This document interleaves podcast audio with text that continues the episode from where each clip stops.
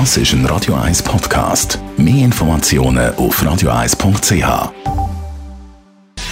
Gesundheit und Wissenschaft auf Radio 1. Unterstützt vom Kopfwehzentrum Irlande Zürich. www.kopfwww.ch man ist nicht unbedingt stolz darauf, aber man weiß es, Zürich ist eine Drogenstadt. Und da sind Behörden natürlich auch immer dran am Verfolgen, wie sich die Situation so entwickelt, was für neue Tendenzen es gibt und auch Gefahren.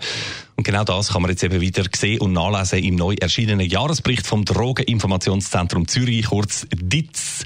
Und eine Tendenz, die man da äh, in der Stadt in letzter Zeit feststellt, das ist, dass LSD offenbar immer beliebter wird.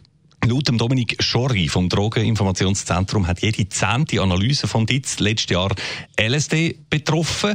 Konsumiert werde die Substanz in Zürich vor allem im sogenannten Microdosing, erklärt er, also in kleinster Menge, in Tröpfchenform. Damit wollen Konsumentinnen und Konsumenten unter anderem kreativer werden oder konzentrierter.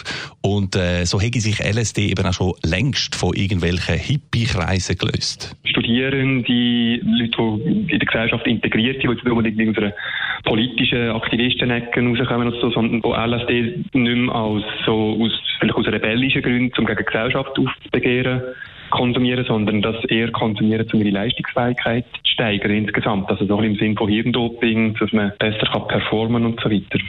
Neben dem vermehrten Konsum von LSD beobachten die Experten vom DITZ aber auch, dass Drogen wie zum Beispiel Ecstasy immer stärker werden.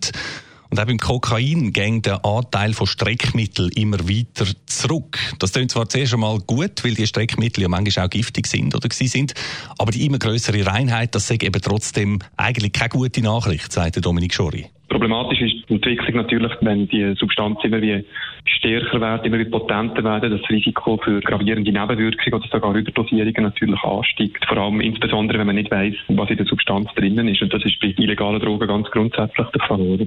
Also, umso mehr Finger weg oder wenn nicht, dann immerhin Achtung beim Konsum von diesen Substanzen.